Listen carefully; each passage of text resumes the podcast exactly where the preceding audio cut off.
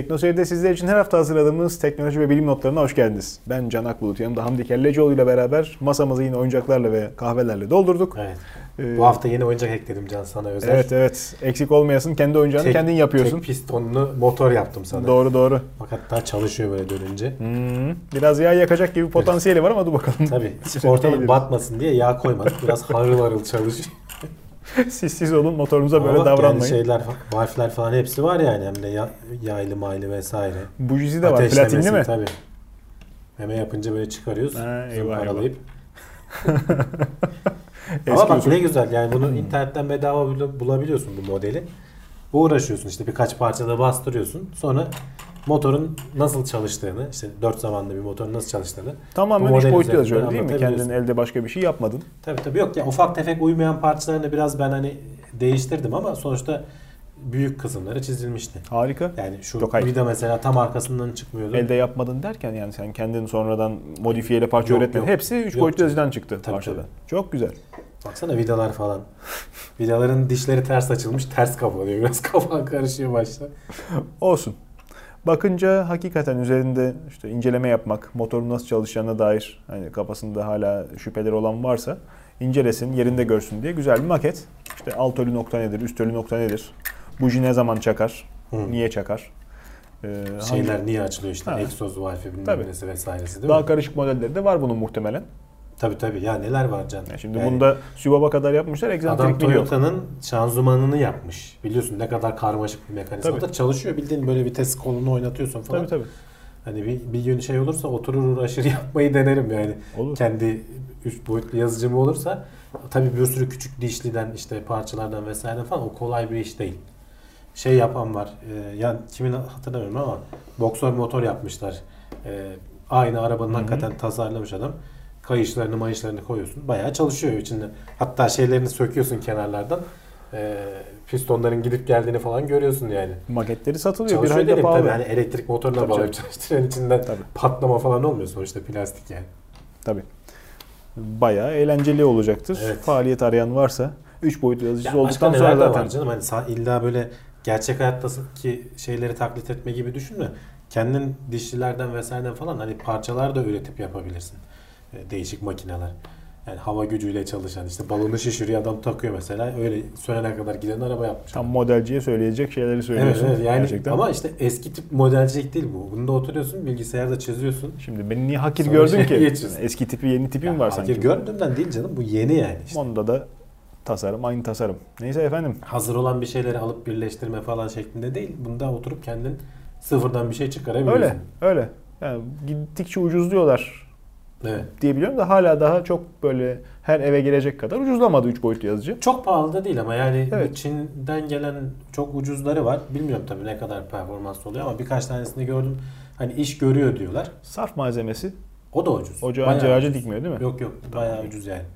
Koca bir makara alıyorsun. Bir sürü parça basıyorsun yani. İşte e, özellikle çocuk sahibi olup da ortaokul civarı e, meşgale e, edinsin. Öyle ne bileyim Evet. bilgisayarın başından kalkmıyor. Yani Bari bir bir, şeyler iş yapsın yapmaya falan meraklı bir biri diyen varsa, ebeveyn varsa biz Evet. izleyen veya işte çocuk kardeşlerimizden ailesine hediye önerisi sunmak için tablet ve yeni bilgisayardan farklı bir argüman arayan varsa üç Ya o boyutlu bir daha değil. Çok kullanıcı dostu değil kullanımı ama onu öğrenmesi de ayrı Onu bir öğrenmek tabii bir şey katıyor zaten insana Tabii. ya. Yoksa ne anlamı kaldı? Çünkü kalibrasyonunun yapılması vesairesi falan gibi ufak tefek şeyler var yani. İşte mühendislik açmazları her zaman Her ufak zaman, tefek evet. şeyler her ölçekte karşıya çıkıyor. Biz ufaklarını şimdi konuşalım dedik masamızı doldurduk ama daha büyükleriyle uğraşanlar Rocket Lab. o da roketin ufağı. Gündemimize gelen. İlk kez elektron roketiyle yörüngeye başarılı bir şekilde e, uydu taşımışlar. Elektron roketi deyince hani böyle şey anlama elektron Tabii. roketin ismi, İsmi, yani tabii. aslında. Hani Nükleer bir- farklı bir değil. motor yapısı O da bir projeydi. Bir dönem denemişler, düşünmüşler.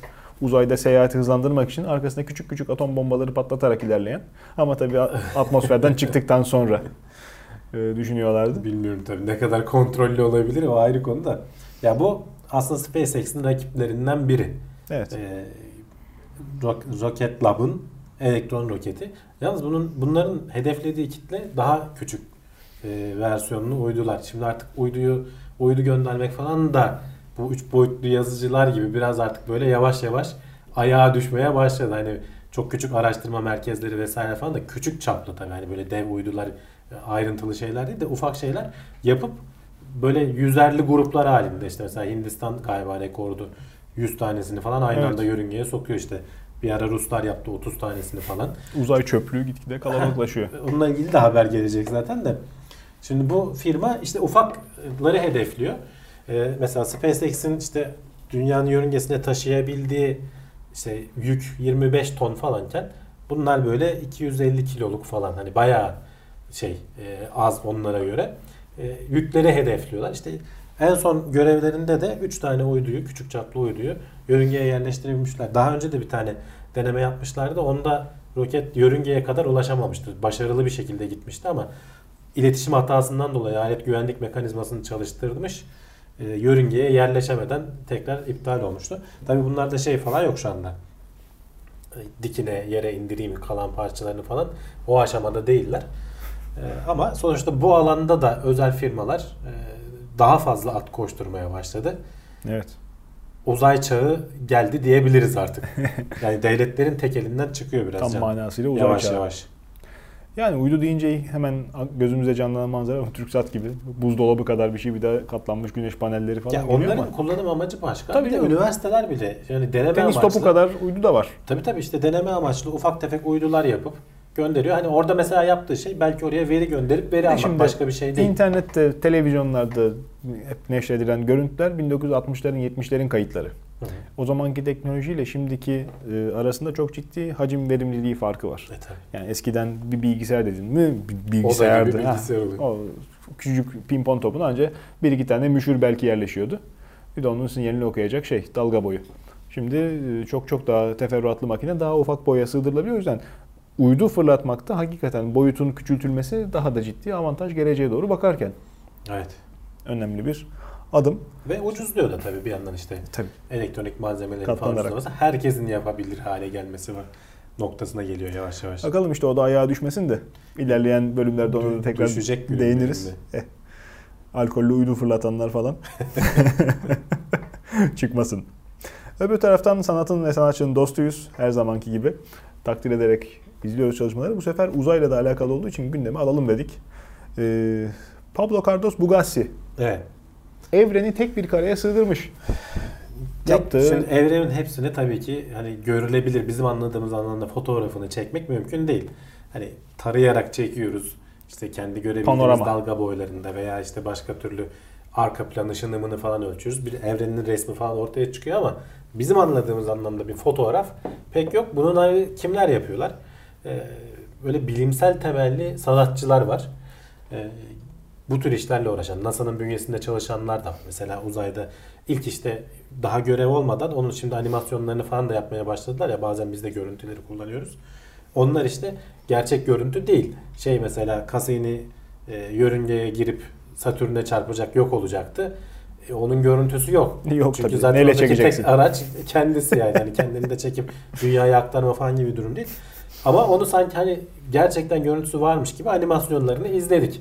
Hatta bazen abartıyorlar. Böyle tam zamanlamasını da tutturuyorlar. Ee, canlı yayınlıyorlar. İnternetten onu sen izliyorsun sanki gerçekten orayı izliyormuşsun gibi. Bazen Mars'a inen şu Curiosity e, gezgininde de aynı şey söz Tabii. konusuydu. Burada bütün evreni tek bir fotoğraf karesine nasıl sığdırırız diye düşünmüş adam. Kullandığı şeyler gerçekten NASA'nın çektiği fotoğraflar. Ve tabi bazılarında da kendi bazı şeyleri oluşturmuş görünebilmesi için. Yalnız bu resimde ilginç bir şey var Can. Logaritmik ölçekli bir resim. Ortadan kenarlara doğru gittikçe logaritmik olarak artıyor uzaklıklar ki ancak o zaman zaten makul bir, bir şeyleri sığdırabiliyorsun. Hani ortada güneş büyük. Güneşi merkez almış. Tamam dünya falan da büyük. İşte ondan sonra uzaklara gittikçe galaksiler vesaire hani aslında bir çok çok daha büyük olmasına rağmen yani dünya ile ölçülebilir boyutlarda görülebiliyor. O biraz hani garip gelmesin. Doğru. Ölçek böyle tercih edilmiş. Çünkü başka türlü sığmaz. Büyük halinin bağlantısını da veririz. Ee, haberin içinde de var zaten. Güzel bir konsept. Değişik bir çalışma olmuş. o Öyle, yüzden buraya alalım dedim İyi de etmişsin. en yani dünyanın işte güneş sistemi görülebiliyor, dış gezegenler görülebiliyor. Sonrasında işte asteroid kuşakları, ne bileyim Oort bulutu, Samanyolu'nun bir kolu. Yani gitgide diğer işte gök adalar falan. En son işte arka plan ışınımı ve e, görülemeyen plazma denilen o Bizim- ilk evrenin Gönderdiğimiz saçma salak uydularda görünüyor mu? Casus yok o uydular, kadar o soğuk kadar savaştaki. küç- küçükler görünmüyor. Şimdi bir sonraki haberimizin de mevzu o. Uzayda yavaş yavaş az evvel de söyledim. E, miadı dolan alet edevat birikiyor. Onlar ge- geri düşmüyorlar. Yörüngede kalıyorlar. E bu sonraki fırlatmalarda da parazit olabilecek bir sıkıntı. Ölçüm karar e tabi ölçüm kararlılığını da etkileyebilecek bir problem. Şimdi bir de de olabiliyor. Mesela Uluslararası Uzay İstasyonu'nda bir ara şeye saklandılar. Soyuz modülüne geçtiler Ya. yani olası bir tehlike için. Orada beklediler. tabi Eğer bir çarpan çöp falan olsaydı ki bekleniyordu işte çarpma ihtimali vardı.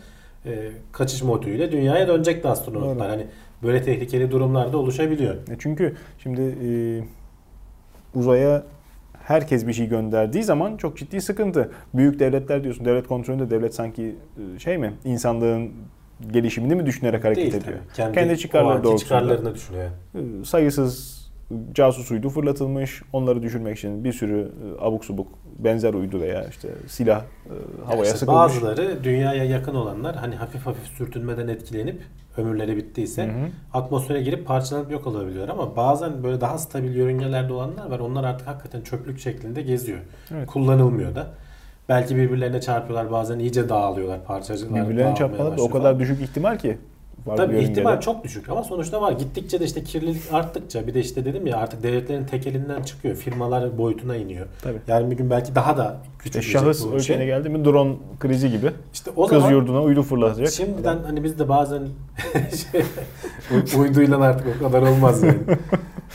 bazen haberlerde konuşuyoruz hani çeşitli teknikler var. Hani bunu ne yapalım işte e, yörüngesini biraz şaşırtıp çünkü dünyanın çekim alanına sokacak şekilde bozabilirsen aslında dünya gerekeni hallediyor. Yani E, atmosferde yok Yer çekimi parçalıyor. diyorsun. Evet yer çekimi hallediyor. Ama işte onu sağlayabilmen lazım. İşte kimisi mıknatısla yapalım diyor. Kimisi gidip hakikaten toplayalım diyor. şimdi Yani onu yaparken girelim, başka şeylere de zarar toplar. vermemek lazım tabii. Mümkün. Tabii. Sallarsın iki tane nükleer bomba. Bir hayli temizlik yapar ama İşte Bundan o sonra ozon deliği öyle böyle. Düze- düzgün bir şekilde yok etmen lazım. Çinli araştırmacılar da lazer kullanalım diyorlar. Çünkü bu çöplüklerin bazıları büyük. Gerçekten gidip tutabilecek seviyede oluyor robot kollar. Hı hı. Bazıları işte mıknatısla vesaireyle falan e, etkilenebilecek miktarda oluyor ki onda da her zaman olmuyor. Çünkü bunlarda kullanılan parçalar alüminyum falan oluyor. Böyle mıknatıslanmadan etkilenebilecek şeyler değil. Hafif olsun tabii e, ve, on- ve ona göre dayanıklı olsun falan diye. Alüminyum, titanyum, Hepsinin magnezyum. hani artıları, eksileri vesaireler var. Doğru. Ee, Çinli araştırmacılar söyledi de lazer kullanalım. İşte dünyadan atılan bir lazer değil tabii. Onun için çok güçlü olması lazım. Ee, yörüngedeki bir uydudan e, atılan bir lazer. Ama tabii onun da enerjisi ona göre olması gerekiyor. Bunların hedefledikleri parçalar 10 santimetreden küçük parçalar. Onlar da çok büyük hızlarda Tehdit, bir yere tabii. çarptığı zaman ciddi hasar verebiliyor. Ama tabii önünde başka engeller de var. Hani bu, bu e, acaba silah olarak kullanılabilir mi? Yani Çinliler uzay çöplüklerini temizleyeceğiz diye oraya küçük lazerli lazer atabilen şeyler gönderiyorlar. Uydular yerleştiriyor ki bunlar hani tek bir uydu da olmayacak. Beraber çalışabilen işte belki bir seri uydu olacak. E, Böyle sorunlar var işte. Onu başka devletler kabul edecek mi? Veya başka devletlere soracaklar mı, Bir, danışacaklar bir mı? değil birkaç tane bilim kurgu hatırlıyorum bununla alakalı. Uzaydan dünyanın vurulduğu. Ya o hep her zaman konuşulur. Uzayda işte e, füze sistemleri vardır. Hmm. İşte sözde hiçbir zaman va- oldu mu olmadı mı hiç belli değil. Ben hani o yönde hiç şey görmedim. Çünkü önünde onun da bazı teknik aksaklıklar var. Dünyanın üzerinden kurmak çok daha ucuza geliyor. Niye gidip uzaya kurasın ki? Hem de ulaşımı çok kolay. Hani düşmanın direkt orada E, tabii, doğru. istediği gibi vurabiliyor yani.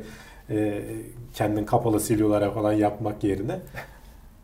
Burada tabii işte dediğim gibi hani aslında amaç çöplüğü temizlemek ama acaba günü gelir başka türlü kullanılabilir mi diye soru işaretleri de oluşturuyor. Bakalım Dediğim gibi yani küçük çöplükler, büyük çöplükler sonuçta ayrı. buradan çıkaracağımız şey bir sorun var. Uzayı gitgide kirletiyoruz. Bu Var, çalışmalarda tamam güzel gelecek için iyi ama e, böyle bir e, handikap da Yani bırakıyorlar. bunların sürekli takip edilmesi bile gerekiyor işte. diyorum E, tabii, Uluslararası Uzay tabii. İstasyonu'na çarpacak Ama mı, bak yörüngeye şimdi- giren var mı Tabii yok mu? diyorsun ki bunlar işte takip edilsin, gözlemlensin. İstihbaratın da bir parçası. Devlet kendi sırrı başkalarıyla savaş halindeyken bunu ciddi ciddi gizli kapaklı fırlatıyorlar. Hatta Tabii, geçen tabii, gün de tabii. dedik, geçen programda da Hı. hani başarısız mı oldu yoksa. SpaceX'in son görevinin ne olduğu belli değil. Tabii. O yüzden onlar çok da şey değil. Ya tabii sonuçta diyorum ya devletler sen dediğin gibi insanlığın genelinin iyiliği için kolay kolay bir şey yapmazlar. Devletin bekası Kendi daha önemli. çıkarlarını Tabii. öncelik öncelerler. E, o da bazen diğer işte insanlığın uzun vadedeki çıkarlarıyla örtüşmeyebiliyor. Öyle. Öyle.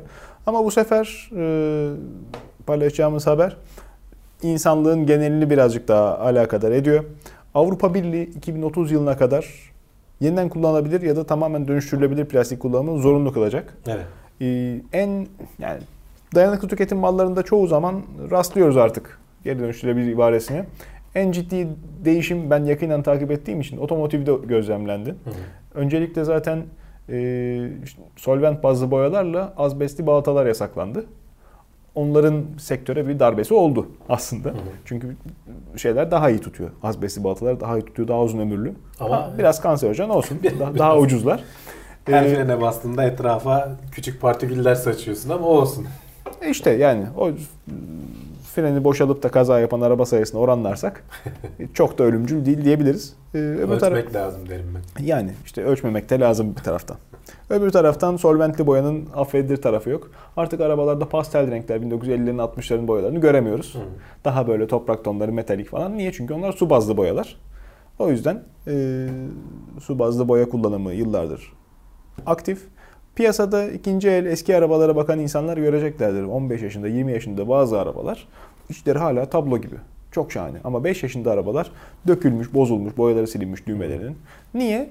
Geri dönüşümlü malzeme miktarı gün geçtikçe arttırılıyor otomotivde. En son %60'a çekildi. Mutlaka tam %60'tan e, azı olamaz geri dönüşümlü malzeme miktarı. Ya Çelikler, alüminyumlar. Çünkü çok kirlilik oluyor yani işte tonlarca her sene Tabii. doğaya attığımız şey var. olan malzemeyi e, tekrar kullanmak yani daha uzun süre kullanmak yerine sık sık değiştirelim ama geri dönüşüm miktarı artsın. Bana çok çevreci politik olarak gelmiyor ama işte gün geçtikçe o tarafa doğru yönlenildiği için otomo- otomobilin veya işte dayanıklı tüketim mallarının ömrü azaltıldığı için eskiden bir cep telefonu tamamen mekanik olarak kullanışsız hale gelinceye kadar Hı hı. kullanılıyordu ama e, son yıllarda artık aylar içerisinde demode olabiliyor. Biraz da tabii piyasa da onu destekliyor da. E tabii. Şimdi bu plastik şişelerin geri dönüşülebilir olmasıyla ilgili olarak şöyle bir sıkıntı var. Şimdi adamlar da albenili şişe yapmak istiyorlar. Bunları geri dönüştürdüğün plastiklerden üretemiyorsun. Evet. Onların belirli renkleri var ve daha kaba saba şişeler oluyorlar. Evet. Poşetlerde de bilirsin hani geri dönüştürülmüş poşet gördüysen hep böyle siyah renkli ve o yapısı itibariyle çok şeydir böyle kalın kalın içlerinde dokusu vardır. Hı hı. İşte plastik şişelerde falan da oluyor. Tabii bu sen böyle parlak yeşil sevimli bir şişe yapıp satmak istediğin zaman bu engel oluyor Marka sana. değeri. Bunların çöplerinin bir yere gitmesi lazım. Mesela Avrupa Birliği'nde işte e, İngiltere çok büyük miktarda tonlarca her yıl Çin'e e, çöp gönderiyormuş. Bu şeyin çıkması, kararın çıkmasının nedenlerinden biri de Çin artık demiş ki biz dışarıdan başkasının çöpünü almayacağız, plastik çöpünü. Evet. Çünkü onlar da işte geri dönüştürüyorlar falan. Belki satıyorlar tekrar, belki kullanıyorlar. Onu satın alırken de bir para alıyorlar tabii. Çünkü hani benim çöpümü yok etti sana para veriyorum ben. Artık böyle şeye ihtiyacımız yok. Biz de çevreye biraz daha dikkat edeceğiz noktasına gelmişler herhalde. Dolayısıyla Avrupa Birliği de kendine dönüp "Ulan bunu satacak yer bulamayacağız. Biz de bari biraz toparlayalım. 2030'a kadar yani bayağı da zaman var. Tamamen yenilenebilir veya işte geri dönüştürülmüş plastik kullanıcıya yansıması. Yani sadece plastik değil. Şimdi işin içinde kumaşlar da var. Ne bileyim kullanılan farklı metal alışımları. Yani Tabii, bakıldığında e, çevrede işte tutup da beğendiğin belki veririm ismini Ikea koltuğunun kumaşını artık bulamayacaksın yeni jenerasyonda. Geri dönüşümlü malzemeden imal edileceği için eski kadifesini, eski e, daha e, uzun ömürlü ve dayanıklı kumaşını bulamayacaksın. Onun yerine geri dönüşümlü malzeme gelmiş olacak. Yani Tüketim toplumunu biraz kumaş daha da bilmiyorum ne kadar şey olur. Çünkü etki kumaş ediyor çok. sonuçta hani plastiğin şöyle bir laf var işte 5 saniyede üretiyorsun 5 dakika kullanıyorsun doğada yok olması 500 sene sürüyor. Şimdi kumaşın Doğru.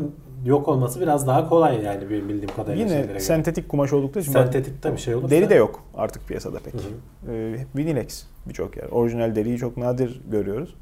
Ee, hacimli tüketim malları hazırlanırken, tasarlanırken hep Vinilex kullanılıyor. Onlar hep e, geri dönüştürülebilir malzeme daha da artacak. Bakalım. Yani Evet. hep aynı şeyi bir kere daha bir kere daha almak ne kadar iyi. Bunun gibi bir de her sene bir kere daha bir kere daha grip aşısı olunuyordu. Grip olmamak için. Hı. Bunun önüne geçmek üzere çalışmalar hala daha sürüyor. Evet, genel grip aşısı diye Evet. Evet. insanlı testlere başladılar. Ee, tabii bunlar hani özel firmalar geliştiriyor sonuçta. Klinik testler Hı hı. deniyor bunlara. İkinci aşamaya gelmişler. Dört aşamada oluyor yanlış bilmiyorsam. İşte her bir aşama 2-3 sene sürüyor. Kabaca işte 7-8 yıl sonra işte e, piyasaya eğer her şey düzgün giderse piyasaya çıkmış olabilir. E, buradaki hedefledikleri şey de şimdi grip aşısını her sene her sene olmamızın bir sebebi var. Çünkü e, grip aslında virüsü işte türleri var. İnfluenza diye geçiyor ya.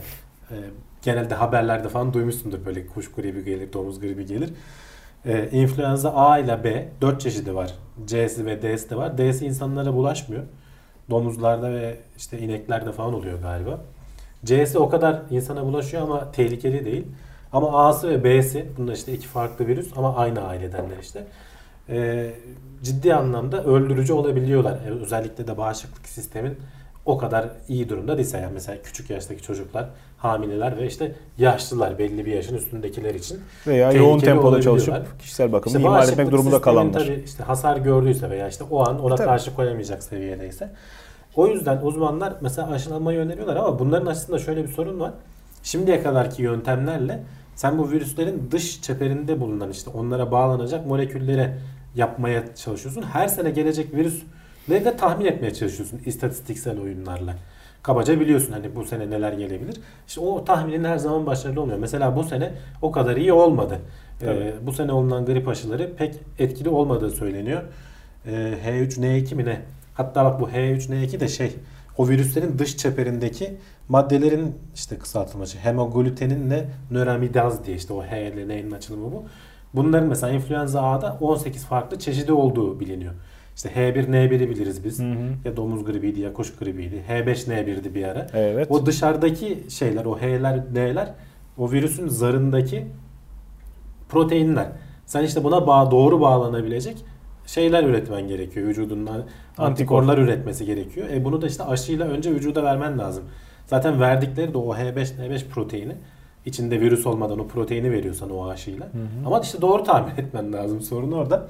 Şimdi yeni bu Olup olacak tekniklerle bütün ihtimalleri hesaplayıp hepsini birden versek böyle bir litre aşı Bak ne dedim 18 farklı protein var. Ha işte düşün yani ne kadar H ile Olmaz N'nin kombinasyonlarını düşün. Bir de influenza B için ayrı bunlar. Bu sadece söylediklerim A içinde. İşte çok farklı kombinasyon oluyor. Ya çok pahalıya geliyor ya adama aşırı yüklüyorsun falan. İşte. Ee, bir de çok bulaşıcı. Yani sen hastalanmadan hani öksürmeye falan başlamadan bile nefesle aslında ortama yaymaya başlıyorsun ufak çaplı da olsa. E karşındaki bir adam onu aldığı zaman işte önce başlıyor boğaza hafif hafif gıdıklanmaya. Tabii. Ondan sonra işte ateşle falan gripin zaten hani basit soğuk algınlığından en önemli ayrımı ateş. Zaten o kırgınlıklar vücudunun işte kaslarının ağrıması falan kendini kötü hissetme falan hep aslında vücudunun kendi e, savunma mekanizmasının sonuçları. E, işte bu yeni yöntemlerle de şey yapmaya çalışıyorlar. Dışına bağlanan yöntem değil de virüsün kendisini hedefleyelim. Her şekilde ona e, kitlenebilen antikorlar üretmeye çalışıyorlar. O zaman işte virüs istediği şekilde değişsin. Bir kere aşısını olacaksın. E, belki işte yıllarca, belki de ömür boyu e, Grip olmayacak. gribe karşı bağışıklık kazanacaksın. Harika. Şu an için ama hani grip olanlar için işte doktora gitmek falan eğer çok kötü hissetmiyorsan kendini hani e, ölüyorum gibi gelmiyorsa gitme, gitmenin bir anlamı yok. Çünkü doktorun vereceği bir ilaç yok sana. Hani antibiyotik falan bir şey çözmüyor. Çünkü bu virüs bakteriyel bir şey değil, enfeksiyon değil. Şöyle gayri tıbbi bir açıklaması da vardı. Ee, doktora giderek 7 gün yatarak bir haftada iyileşirsiniz gibi. Yani doktora gidilmiyorsa da Yani evde istirahat mesela- keşke imkanı olsa. Orada mesela tartışmalı şeyler var. Tamiflu diye mesela bir ilaç var. Bu işte gribe karşı bir miktar iyi geldiği bazıları söylüyor. Bazıları da işte bunun hiçbir faydasını görülmediğini iddia ediyor. Hani faydasını gördüğü iddia edenler de işte 3 günde geçecek 8 saat önce bitiyor semptomları gibisinden bir şey yani. Hani o kadar aslında bir şeyin yok ama işte bağışıklık sistemi sonuçta tepkiyi veriyor. Zaten gerekli önlemleri alıyor. Evet. Şey söylüyorlar bugün bu hafta gene de ilginç bir yazıya denk geldim. Hani bu işte bol su tüketin çünkü bağışıklık e, hücrelerinin vücutta hareket edebilmesi zaten kan yoluyla ve işte vücut Doğru. sıvıları yoluyla oluyor. Bol su tüketin. İşte çorba içmek falan o bakımdan iyi. E, dinlenin ama çok fazla yatmayın diyorlar. Çünkü mesela sırt üstü sürekli yattığın zaman e, ciğerlerin daha sönük oluyor ve Hmm. öksürerek dışarı atman gereken işte o mu- mukus tabakasını vesaireyi falan daha çok aşağılara gitme ihtimali oluyormuş. Dolayısıyla sen gripten kurtulsan bile sonraki ikinci işte zatürreye neden olabilen bakteriyel enfeksiyonlar falan gelişebiliyor. Yani çok fazla sırt üstü yatmayın diyorlar. Peki tedavi süresince ne tüketmek lazım? Bol sıvı. Turunçgil mi? Yok. Fark etmez. Jelatin yani, mi? Ha, Yani iki şey farklı olarak- bakış açısı var. Yani biraz daha akla yatkın olan aslında hani hastalıktan evvel e, potansiyel hasta olmadan evvel e, turunçgile ağırlık verip vitamin Ya can o da tartışmalı biliyor musun? Hani C vitamininin hastalıklara karşı faydalı olmayabilir. olmayabilir. Yani hakikaten araştırıyorlar, araştırıyorlar. portakal lezzetli bir Bazı şey araştırmalarda bir- bir şey yani geliyor. böyle istatistiksel olarak makul sonuçlar çıkıyor. Bazılarında hiç alakasız şeyler çıkıyor. O da tartışmalı yani. E işte Sen öyle do- şeye portakala falan yüklenmenin bir anlamı yok. Hele hasta olduktan sonra hiçbir anlamı yok. hiçbir anlamı yok. Dediğin gibi vücudu aslında hani en- gerekli enerjiyi sağlayacak seviyede tutacaksın. Mümkünse aç kalma yani. İyi tabii. Ve bol su iç. İşte Anladım. hani onu da mesela işte ikisini bir araya getiren çorba süper bir yöntem. İşte. Birlikte yaşıyoruz. Toplumuz. Toplum içerisinde bir yere kadar herkes işi gücü var. E, iş yerlerinden tabii izin almak kolay değil hastayken. Yani Okulda evet aslında hani önerdiklerinden biri de hasta olduğun zaman ve işte bu gripse mesela ateşli falan bir hastalıksa hani okula gitme veya işte şeye işe gitme diyorlar. Ya hadi gitme. gibi hani nasıl gitme? Evet gidiyorsun. E, toplu taşımada işte o havadan yayıyorsun. Bak öksürmen Bitti. falan da gerekmiyor Tabii. diyorum ya. Normal şeyle. İyileştim diye kendini iyi hissettikten sonra bile hani uzmanlar şey diyorlar 48 saat falan bekle diyorlar. Çünkü o ondan sonra ancak hala öksürüyor olman işte burnunun akıyor olması önemli değil. Ateşin düştükten sonra böyle biraz ayaklanabildikten sonra 48 saat sonra dediğin gibi öksürük falan daha uzun sürebilir. Ama ondan sonra yayıcı olmuyorsun artık. Yani Tabii. diğer insanlara zararın olmuyor. Tabii. İşte bu da nereden baksan 3-4 gün en az belki biraz daha uzayabilir. Modern teknikler. ne işte. kadar izin alabilirsin o da ayrı Yani, konu. yani, yani grip gibi bir sebepten özellikle. Yıllarca üzerinde çalışılmış, kafa patlatılmış tabii geçmiş olumsuz örneklerden de tecrübe kazanılmış. Veba eski çağların e, korkulu rüyası cüzamla beraber. Evet. E, yalnız büyük veba salgını en meşhuru. Yayılması hakkında sanırım bildiğimiz bir şeyleri daha gözden geçirmemiz lazım. E, Tarihi eksik mi yorumlamışız? Şimdi tarihi verilerde tabii olayın nasıl olduğu vesaire falan örnekleri falan anlatılıyor ama nasıl e, ne- nerelerden yayıldı işte bunu şey şu anki günümüzde istediğimiz kadar ayrıntılı bilgi yok. Dolayısıyla böyle matematiksel e, modellemeler üzerinden ilerliyorsun. Hani büyük veba salgınında da Avrupa'nın hakikaten nüfusunun üçte biri mi yarısı mı hani milyonlarca insan ölmüş. Nüfusun yarısı diyorum bak Ya. veya üçte biri. Hani çok fazla insan ölmüş. Her aileden bir kişi işte kara veba diyorlar çünkü işte o veba virüsü bulaştığı zaman e, lenf düğümlerinde siyah siyah şeyler işte parmak uçları vesaire falan beslenemediği için karararak gidiyorsun. Yani bayağı kötü görünen de bir hastalık ve bulaşıcı son Tabii derece. tabii. İnsanlar genelde farelere yoruyorlar. Hı hı. E, çünkü günümüze yakın örnekleri daha çok fareler üzerinden yayılmış ama o zaman işte şimdi bunun matematiksel modellerini yapan uzmanlar var. Yaptıkları araştırmada şimdi diyorlar ki tarihi verilerde falan çok fazla fare ölümünden bahsedilmiyor. E, bir artı bunun yayılmasını sağlayan başka şeyler de var. Mesela insanlarda da o devirlerde daha çok bulunan pire, bit gibi e, Doğru. küçük canlılar da var. Bunlar farelerle de geçişkenlik gösterebiliyor. Yani insandaki fareye geçiyor, faredeki insana geliyor falan. E, bunların işte matematiksel modellerini yapıyorlar ve bu kadar çok ölüme neyin yol açabileceğini araştırıyorlar. Fareler üzerinden geçmesi o kadar çok hani bu ölümlerin yayılmasını o kadar göstermiyor, desteklemiyor. Daha çok işte bit pire gibi küçük işte parazitler üzerinden yayılması ihtimali daha büyük diyorlar. Bunlarla uğraşan bilim insanları da var gibi. Var evet var. Çünkü hani olacak olabilir gelecekte işte nasıl yayılabileceğini hala olmuyor değil işte veba salgınları eskisi kadar yaygın olmasa da oluyor işte bazı dünyanın bazı yerlerinde. Tabii. Ee, dediğim gibi kişisel hijyenin de biraz artmasıyla e, bu bitler, pireler vesaireler falan artık hatta so- soyları tükenme noktasına gelmiş durumda bazı hayvanların. Onlar için de öyle bir dertli bir durum var. Ama tabii insanlık açısından baktığın zaman en azından veba gibi, kara veba gibi bir şeyle karşılaşmıyoruz artık. İlginç. Evet ilginç. ummadık taş baş yarar. Hep farelere yıllarca ihale kalmıştı. Hala daha gerçi bizde bile şey var. E, bitin sıkıntısı var bildiğim kadarıyla kırsal kesimde özellikle. Ya hala İlkokul okullarda falan da oluyor. Hı hı. Bazen hemen, hemen okulun ilk haftalarında Evet, uyarı evet, geliyor işte bulaşıyor. çocuğunuzun saçını işte özel şampuanla yıkayın falan diye. İlginç. Bir taraftan bu hastalıkların yayılmasından bahsederken e, vücudumuzun içine geçmiş olalım. Beynin çalışmasıyla alakalı kafa yoran bir grup bilim adamının e, bulgusu.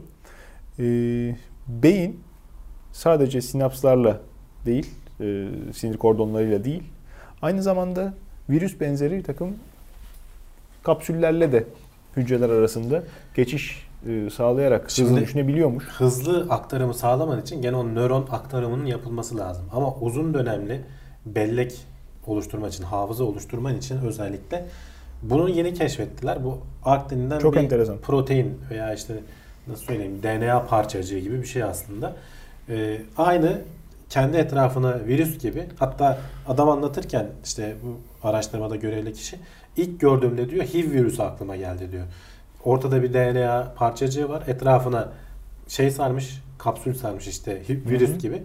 Kendi hücresinden çıkıp başka bir hücreye gidiyor ve o bilgiyi aktarıyor. Aslında virüslerin aynen yaptığı da bu. Kendi üstündeki bilgiyi sanki onun DNA'sıymış gibi o hücreye kopyalattırmak ve mümkün olduğunca çok etrafa yayılmak.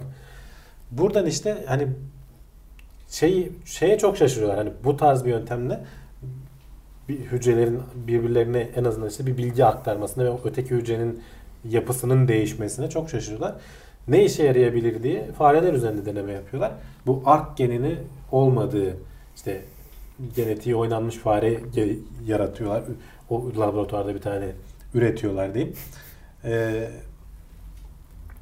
farenin uzun dönemli hafıza hani bir günden sonrasını hatırlamadığını ne yapıyorlar? İşte onda da işte klasik labirente koyuyorlar.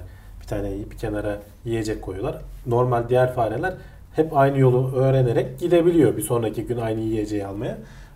Bu ark geni alınmış fareler, olmayan fareler e, öğrenemiyorlar bir türlü. Hep her seferinde yolları yeniden keşfetme şeyi. Diyorlar ki buradan uzun dönemli hafızayı oluşturmada bunun bir etkisi var. E, bir işte nöron diğer nöronu etkileyebiliyor bu sayede.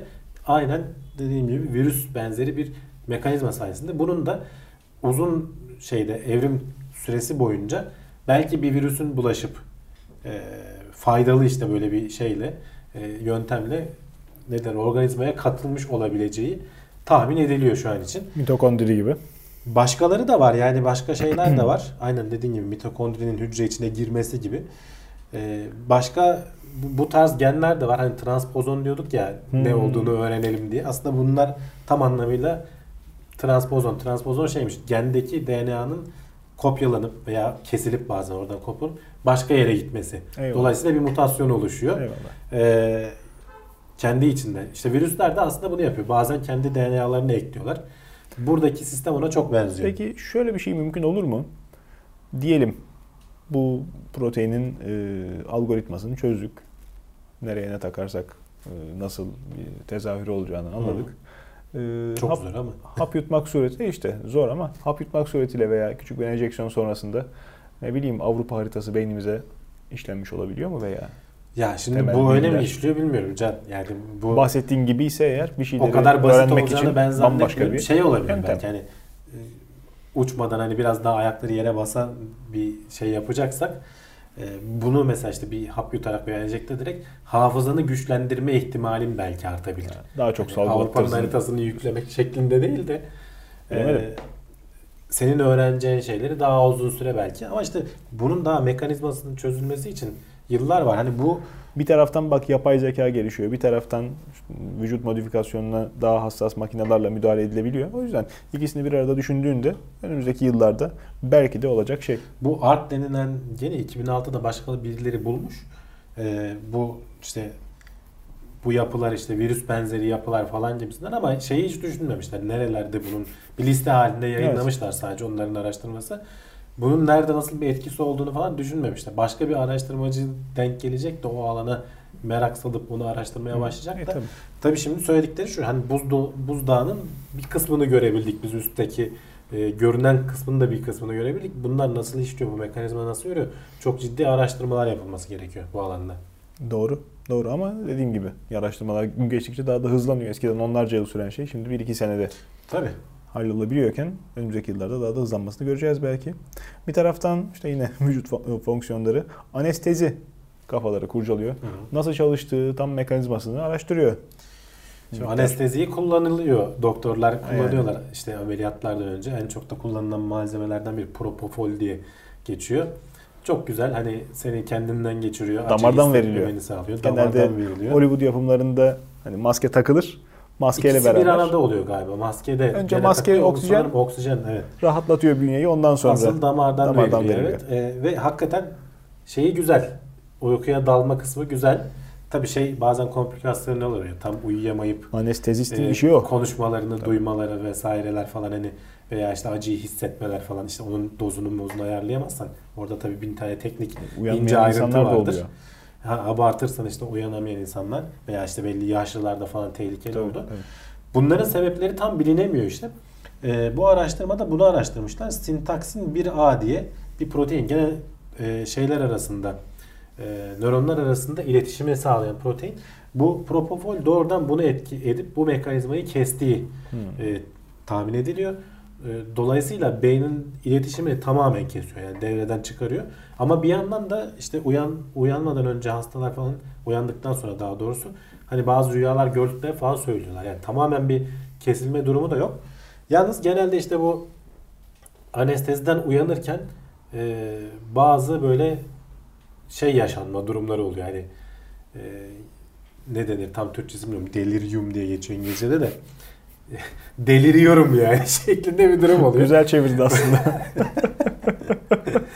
Ya uyanırken panik işte Panikler. bağırmalar, çağırmalar, kendinde olmamalar bazı hastalarda. Hı hı. Bunun süresi de değişiyor herkesin bünyesine göre. Bunun sebebini diyorlar ki beyindeki o sinapsların bazen işte bazılarının iletip bazılarının iletemeyip iletişimi sağlamaması işi karıştırıyor. İşte özellikle çocuklarda ve yaşlılarda tehlikeli olmasının nedeni de bu olabilir. Çünkü birinde beyin gelişimi Doğru. devam ediyor. Birinde e, işte beyin artık yaşlanmış. Belki şey yapmıyor. E, gerilemeye başlamış ve hastalık da varsa işte Parkinson, Alzheimer Hı hı. falan gibi buna e, katkı sağlıyor. Bunun sebebi işte gene bu e, dediğim proteinin araya girip e, sistemi bozması. Gene bu da tabii devam eden bir araştırma. Tam emin olurlarsa herhalde bunlar da aşılacak belki. Yani belki başka Daha malzemeler bulacağız belki. belki de, Zaten tabii var hani şeyleri. Başarılı anestezi yöntemleri. Öbür taraftan ağır hastalarda hayati tehlikeyi tespit eden algoritma. FDA tarafından onaylanmış. Evet. Proje yani böyle algoritmalar var. Ama FDA tarafından onaylanmış olması ilginç. Ee, ne yapıyor bu algoritma? Senin hastanede işte yoğun bakımdasın. Bir anda işte mesela kalp monitörü alarm veriyor. Hemen doktorlar koşuşuyorlar işte kalbi durdu bilmem ne falan. Hı hı. Canlandırmaya çalışıyorlar.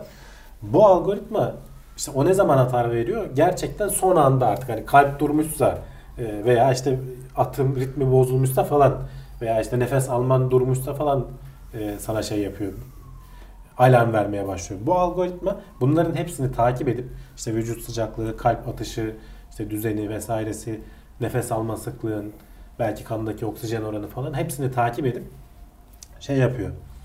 Ee, bir birbirlerine olan trendlerine de bakaraktan 6 saat öncesinden hatta 6 saate kadar önceden haber veriyor. Bu hastanın durumu kritiğe gidecek. Gerekli önlemleri alın diye. Dediğim gibi buna benzer algoritmalar var ama bu FDA tarafından onaylanmış. Demek ki geçerliliği olan bir şey. Evet. Ee, bu doktorlar için hem sen işte sürekli hastanın başında falan durma gibi bir durumun Tabii, tabii, olmuyor tabii. zaten. Ee, alarm verdiğinde de artık iş işten geçmiş oluyor. Son ana gelmiş oluyor.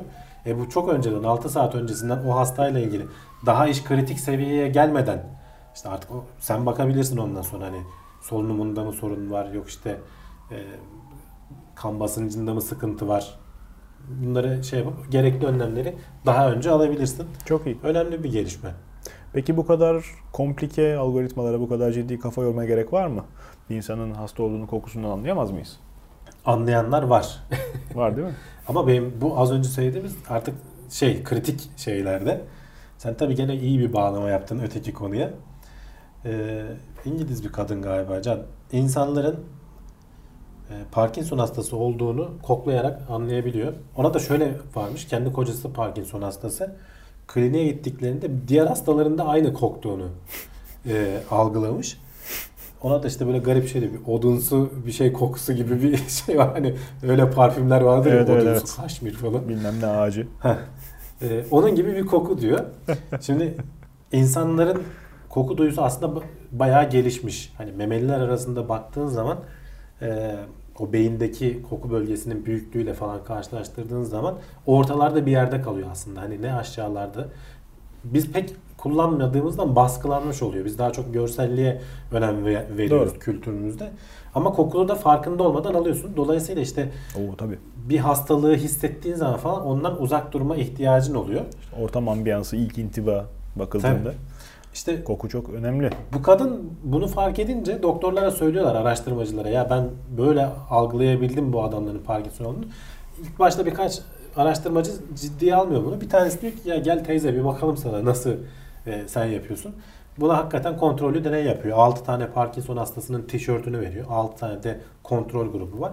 Kadın 6 tane Parkinson'u doğru teşhis ediyor. Kontrol grubundan da bir taneyi yanlış teşhis ediyor. Olmadığı halde Parkinson'lu diye. Ama gene iyi bir şey yani hani koklayarak Tabii, bunu tabii. anlaması.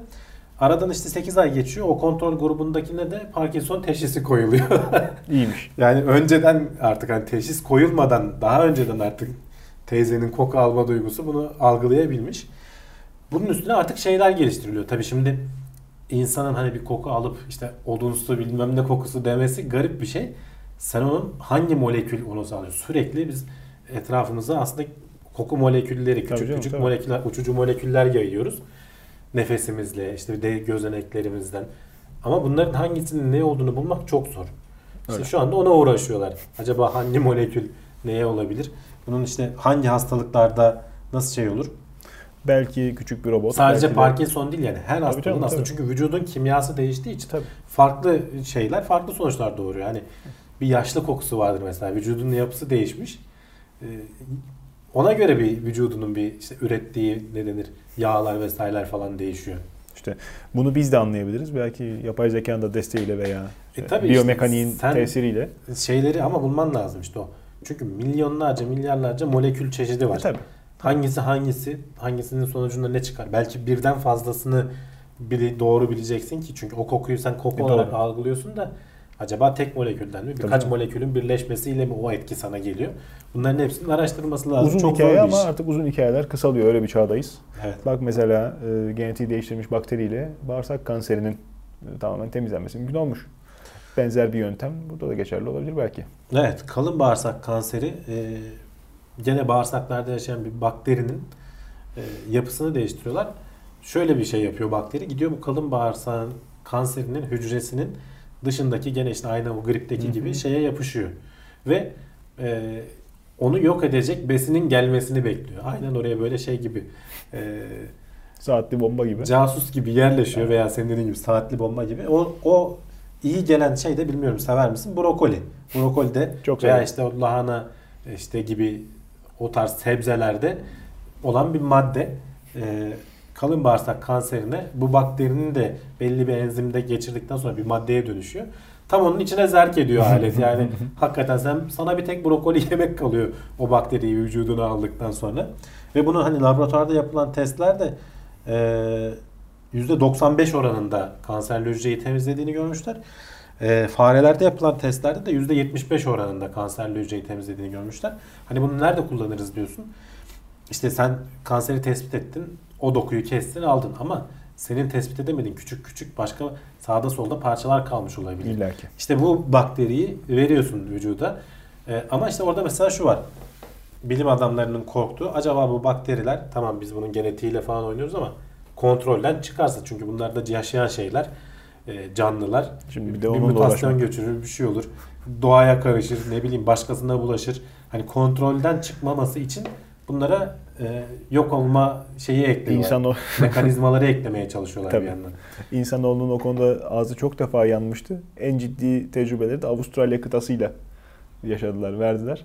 Avustralya kıtasına e, şimdi çok sıkı tutuluyor gümrük politikası. Kesinlikle e, bölgeye ait olmayan hayvanın, haşeratın girişi çıkışı e, izin verilmiyor. Çok çok sıkı denetimden sonra insanlar alınıyorlar. Bir dönem kaktüs götürmüşler. Kaktüs oranın iklimini çok sevmiş. Kangurulara zıplayacak yer kalmamış. Bütün çölü doldurmuş. E şimdi bakmışlar ki olacak gibi değil. Harıl harıl ulaşmışlar. Kaktüsü ne yok eder? Bir çeşit sinek. O sineği geliştirdikten sonra salınca kaktüs nüfusunu kontrol altına alabilmişler. Çünkü veya kurbağa yani bir şekilde gitmiş oraya. Hayvan orayı çok sevmiş. Biraz da büyümüş, kalıplanmış. Serçe avlıyor ya kurbağa. Bayağı Diliyle. büyük kurbağa. E, tabii. çok rahatsız edici bir şey. o yüzden. Bayağı yani şu, şu, şu büyüklükte falan olabiliyorlar yani. Tabii. İşte kuşu vuruyor. ya tabii işte bunun bir de hani onlar hatta hayvan büyük görebileceğim bir şey. Bir de bakteri seviyesinin olduğunu düşün. Yepyeni bir hastalık. İşte şey düşünüyorlar nasıl yaparız? Hani o bakteri belli kimyasalların sürekli ortamda olması sonucunda hayatını devam ettiriyor. Ona göre tasarlıyorsun. Ve o kimyasal olmadığı anda kendini öldürecek mekanizmalar devreye giriyor. İşte bununla veya bazen o tek kimyasal da bağlı kalmak zorunda değilsin. 2-3 kimyasal yaparsın. Böylece Tabii. hani yanlışlıkla tetiklenme ihtimalini de ortadan kaldırırsın. Tabii. Aynı bir çeşit şifre gibi. Yani Bunlar çok üzerinde uğraşıyorlar şu anda. Hakikaten tıbbın da hızla geliştiği bir çağdayız. bir taraftan da e, Kuş yine... yiyen kurbağa dedik şimdi de ha işte. sinek yiyen etçil bitkilere geldik. Onlardan ilham alınmış bu sefer e, sürtünme katsayısının düşürücü tesiriyle evet. e, ne diyelim tankerlerin e, suyla arasındaki sürtünmeyi ki onların zaten kullandıkları özel şeyler var. E, zehirli boyalar var. İşte o yasaklanmış. Aha. Şimdi şey anlatalım. Tanker suda giderken büyük özellikle kargo taşımacılık gemileri hani onlarda zaten verimlilik çok önemli. Çünkü Tabii. çok uzun yollara gidiyorlar ve Kaç yüklendikçe daha çok suya batıyorlar. Milyon mil. Suyla tabii. temaslı olan alanları falan daha fazla oluyor. Sen o alan ve bilirsin Can suyun içinde olan her şey hakikaten hemen üzeri bir şeylerle kaplanır. Böyle bir ekosistem oluşur orada. Hani ağlar, işte eski batıklar falan. Çok kısa sürede olur bu. Hareketli parça neyse pervane. Şimdi gemiyi düşününce gemi motoru makinesi tasarımı da özeldir. Hı hı. Bakıldığında otomobille kıyaslayayım ben hemen. Ee, günlük hayatta daha sık karşılaştığımız bir şey olduğu için. Yani e, otobüste de diyebiliriz. Otomobil ile otobüsün arasında bile fark vardır. Otobüsün makinesi çok daha uzun ömürlüdür. Hı. Çünkü otobüs hep sabit süratte, uzun yolda gider. Otobüs yokuş çıkar iner, gemi yokuş da çıkmaz inmez. En kötü ihtimal akıntıya maruz kalır. Geminin ağırlığı önemli değil. Ağırlık sadece sürtünen yüzeyi arttırıyor. Sadece su sürtünmesi, sürtünme yüzeyinin e, tesiri olduğu için yakıt tüketiminde aracın motoruna binen yükte ve motor sürekli yükte çalışıyor. Hı hı. Hiç nefes almıyor öyle vitesi boşa alayım da bayır aşağı e, salayım gemiyi diyemiyor Akıntıya kaptan. kaptırıp gidiyor. Tabii. E, sürekli yük altında çalışıyor ve sürekli e, sürtünmeye maruz kalıyor. Sürtünme katsayısındaki ufak değişimler çok çok ciddi maliyet. Evet. Tabii bu yıllarca acıyla öğrenilmiş. Yani onu şey yapıyorlar tabii işte senin dediğin gibi ya ya sürekli temizleyeceksin e, suyun altında gemi. Onun görüntüleri ekrana giriyordur. Onu o hizmeti verenler de var. Yani dalgıçlar bayağı bildiğim böyle şeyin altında, geminin altında temizleyerek gidiyorlar. Ama bu maliyet tabii sürekli. Maliyet. Durduruyorsun aleti. Tabii bekliyorsun onun yapılmasını. Veya sen dediğin gibi bir çeşit zehirli boya kullanıyorsun. Evet yani bir sürü hayvanın canlının yapışmasını engelliyor ama e, zehirli boya suya da karışıyor ve doğaya evet. zarar veriyor. Evet. 2007'de galiba bu yasaklanmış. Kullanıl, kullanılamaz hale getirmişler. Kimse dolayısıyla hani kaçak yapmıyorsa kullanamıyor bunu. Buna bir Tabii. çözüm ararlarken işte dediğim gibi bu etçil bitkilerin sonuçta sinek konduğu zaman onların yapısını düşünürsen Aha. bazıları kapanıyor, kapandı. Bazıları da sineği kaydırarak o alttaki suya düşmesini sağlıyor ve Derbi tıraş bıçağı gibi. İşte o kaygan kısmı. Garibim sinek. sinek kaydı da oradan geliyor demek ki. O sineğin kaydığı kısmın yapısını inceleyerek çok ince böyle kaygan bir nano teknoloji üretiyorlar. Bir par işte malzeme üretiyorlar ve gemilerin o alt kısmını, suya giren kısmını bunlarla kaplarsak hı hı. E, hem işte herhangi bir şeyin yapışama kayganlıkla, Öyle. zehirle değil de kayganlıkla yapışmamasını sağlar. Hem de kayganlığı arttığı için belki su da daha rahat akacak altından. Yani. Bunun üzerinde uğraşıyorlarmış. Gerçi orada ilginç şeyler var. Mini türbülanslar. Akışkan dinamiği çok farklı. Tabii çok farklı bir alan. Öyle duyduğumuz hemen ilk e, şeyle tesir olmayabiliyor. E, bazen pütürlü yüzey su içinde e, cilalı, şahane kayan yüzeyden daha iyi sonuç verebiliyor mini türbülanslarla. Yani gemilerin falan mesela şeydir ya önünde alt kısmında böyle garip bir yapı vardı böyle. Evet. Normalde- Çıkıntı. Evet çıkıntı. Normalde şey gibi değildir dümdüz böyle aşağı iner. Tam suyun olduğu yerde böyle bir şey vardır. O böyle suyun Hı hı. yarılıp şey yapması için hesaplanmış da oraya koyulmuş bir şey. Tabii. Güzel göründüğü için değil çünkü Onu oradan, zaten. onu oradan kaldırınca bütün dengesi de şaşıyor. Ee, ilginç örnek tabiattan yine ben vereyim. Balinalar. Büyük balinaların kocaman kocaman siilleri var. Hı. Bakınca çenesinde, gözünde, burnunda. Bunların hikmeti ne? Ee, hayvanın hem suda daha rahat ilerlemesi hem de ciddi ciddi e, kaldırma kuvvetinin çene kısmı çünkü ağır hayvanın havaleri o şeylere daldığı zaman, Hmm. planktonlara daldığı zaman ağzını da açıyor, aerodinamisi de bozuluyor. Kaldırma kuvvetini arttırıyormuş onların oluşturduğu mini türbülanslar. Hı, O da enteresan olabilir. bir yapı. İlginç evet. Evet.